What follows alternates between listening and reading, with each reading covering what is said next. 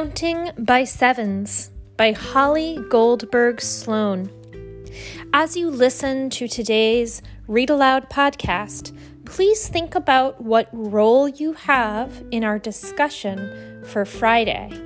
If you need to have a notebook or sketchbook nearby to write or draw notes to help you remember questions you might have or vocabulary words you're describing, or a summary of the text that you're looking to provide, please go gather those now.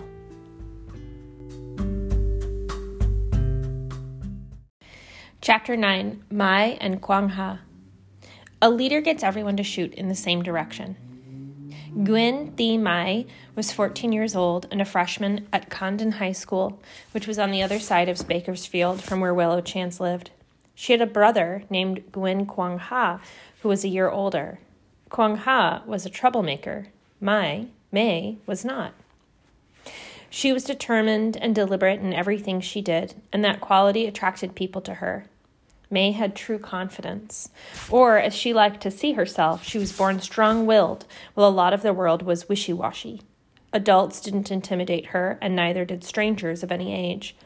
Because Mai, as her mother reminded people, was born in the year of the dragon, and that meant nobility and power and strength. Starting the second week of class on Thursday afternoons, the teenage kids caught a bus to the school district main offices for Quang Ha's appointment in Del Duke's windowless mobile unit. Mai had the bus fare, a bottle of water, and 2 snacks. Even though she was a year younger than her brother, she had long been his keeper. Mai waited for Quang Ha to have his counseling session, and when he was finished, they went together to Happy Polish Nails. This was the salon that their mother operated. Mai knew, of course, that she and her brother stood out in Bakersfield. Her mother had been born in Vietnam from a father who was a black American soldier. Because of this, Mai's mother, who was named Dung, had been an outcast. When the U.S. government gave teenage Dung a chance, she had left home and gone halfway around the world to California. In the next 10 years, she had 2 children with a man originally from Mexico who had left soon after Mai was born to see his sick brother, and had never come back. Dung had changed her name to Patty once she found out what it meant in English. But even though she had been in the United States for 21 years, some of her mail still came addressed to Dung. Her kids didn't appreciate it. Del had ignored, even more than usual, his regularly scheduled cases. He gave the pest known as Quang Ha a geometric coloring book and commanded that the kid complete 3 pages. Del was surprised to see that instead of complaining, the hostile teenager actually looked enthused to employ colored pencils to fill in blank spaces. Being careful that no one was watching, Del then got in his car and took off. He had 50 minutes to take care of his business. Del Duke returned to the room without a can of soda, but with a pet carrier. His voice was strangely high-pitched and harsh as he said, "Quang Ha, you should be done by now. I told you to leave at 4:10. Quang Ha continued coloring and didn't even bother to look up. Mai and Willow Chance both fixated on the jail-like front panel of the beige plastic crate, where they saw an extremely large orange cat. Del Duke was insistent. "You have to go. My next appointment is here." Quang Ha kept working the mustard-colored pencil as if he was getting bonus money for every stroke. This shouldn't have surprised Del, because the kid was in counseling for not following classroom instruction and having control problems. But Del looked like the one with a control problem. His face flushed deep red, and he put the pet carrier down on his desk as he raised his voice. "Done! Finished! No more coloring!" Willow seemed to be sucked back into her chair, and when that happened, Mai got to her feet. She was some kind of wild tiger unleashed into the airless room. "Don't you raise your voice at us. He didn't do anything wrong. If my brother wants to finish the picture, he'll finish the picture." She took in a deep breath and continued. "He was supposed to have a counseling session, but you were gone the whole time. That's not right. You are late for your next appointment with this little girl here, and that's not right either. And here's something else to chew on. I don't think you're allowed to have animals on school property. We could turn you in for that."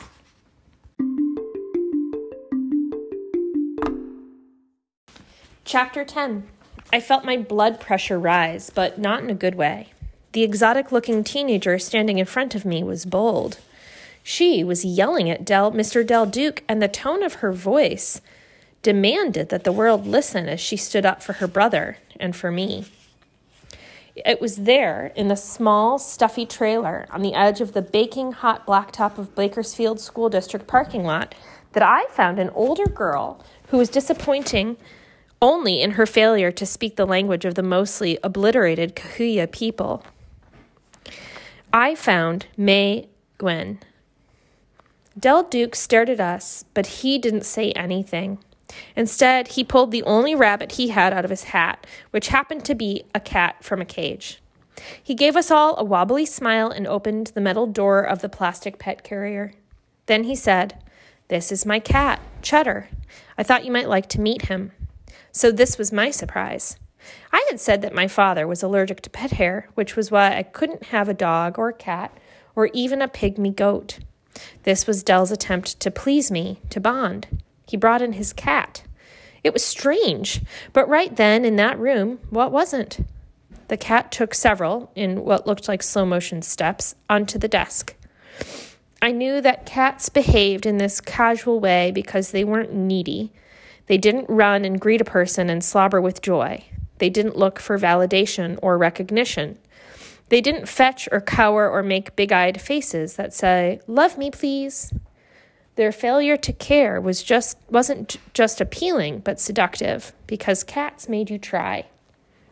We all watched Cheddar sauntered across the desktop, rubbing his freakishly big body against the three shelves of the In-N-Out box, where Del Duke had piled official-looking paperwork that I suddenly felt certain he later simply dumped, unread, into the large storage closet that was behind his desk. The huge cat then took a few sniffs and found the whole place not very satisfying. With no obvious provocation, he leaped down to the floor and bounced right out of the building like a bright-colored, fur-covered soccer ball. We watched as Cheddar hit the parking lot running, and in moments the fat cat had disappeared. For 37 straight minutes, we all looked under cars, behind hedges, and around the building of the school district administration headquarters for the missing hunk of Cheddar. But he was not to be found. Del claimed that he felt bad about this, but oddly it seemed that May and I felt much worse. Finally, after agreeing to stop our search, we all returned to Del's office to make lost cat flyers. Del didn't have any photos of his cat, which also struck me as strange because from everything that I'd read, photographing a pet seemed to be where most animal owners found their greatest joy. But the problem was solved when Quang Ha drew a perfect pencil sketch of Cheddar, which then served as the centerpiece of the Lost Cat Please Help Reward Offered flyer. Del wouldn't list an exact reward amount. I believe that economic incentive is crucial as a motivator, especially in a consumer-driven society. But I didn't argue the point. We gathered around the copying machine in the main office and watched together as the image was reproduced. It was here that I was able to identify a new sensation. I have never been part of a true group effort with older kids. And while we hadn't been successful in finding Del Duke's lost cat named Cheddar, I couldn't help but experience a kind of accomplishment as I stood next to 14-year-old May and her surly big brother. I was not pretending to be anyone but myself, and they still accepted me into their troop. I felt human. That was the only way I could describe it. Mr. Del Duke drove us home. He said that he had to take me first. I assumed that this was because it would be inappropriate for him to be alone with a kid in his vehicle. Parents had to give permission for students to be off school grounds with anyone who works for the district. But I didn't want to raise any red flags, even though that was my signature color. For a moment, I drifted off into my head, but not without thoughts about something like cellular structure. I found myself imagining the place where May and Quang Ha lived. Maybe it was a home with a chronically ill relative who was interested in regular examination by a young person who would listen endlessly to ailments and take precise notes. Or perhaps May's family had an apartment with a roof deck that housed an amateur, self-constructed observatory with a shockingly powerful reflecting telescope. Sitting in the back seat, I wanted to exchange vital contact information with this older and intriguing girl named May. In a blink of pure fantasy, I suddenly saw myself walking away from Del Duke's grimy car with a tiny glass vial of her blood sample for her genome sequencing.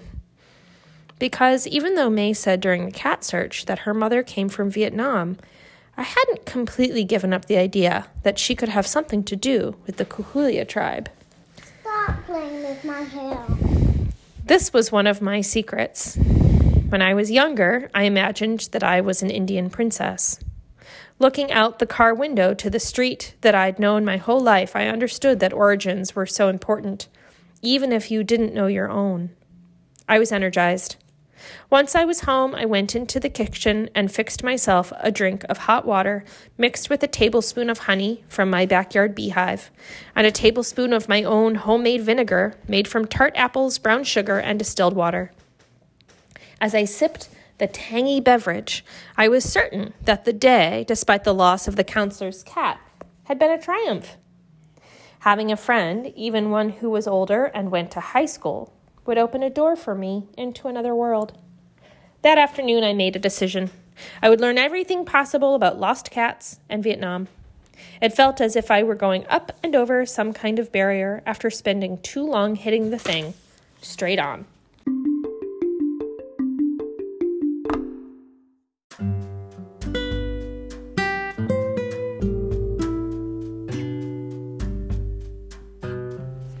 And that concludes our reading of Counting by Sevens.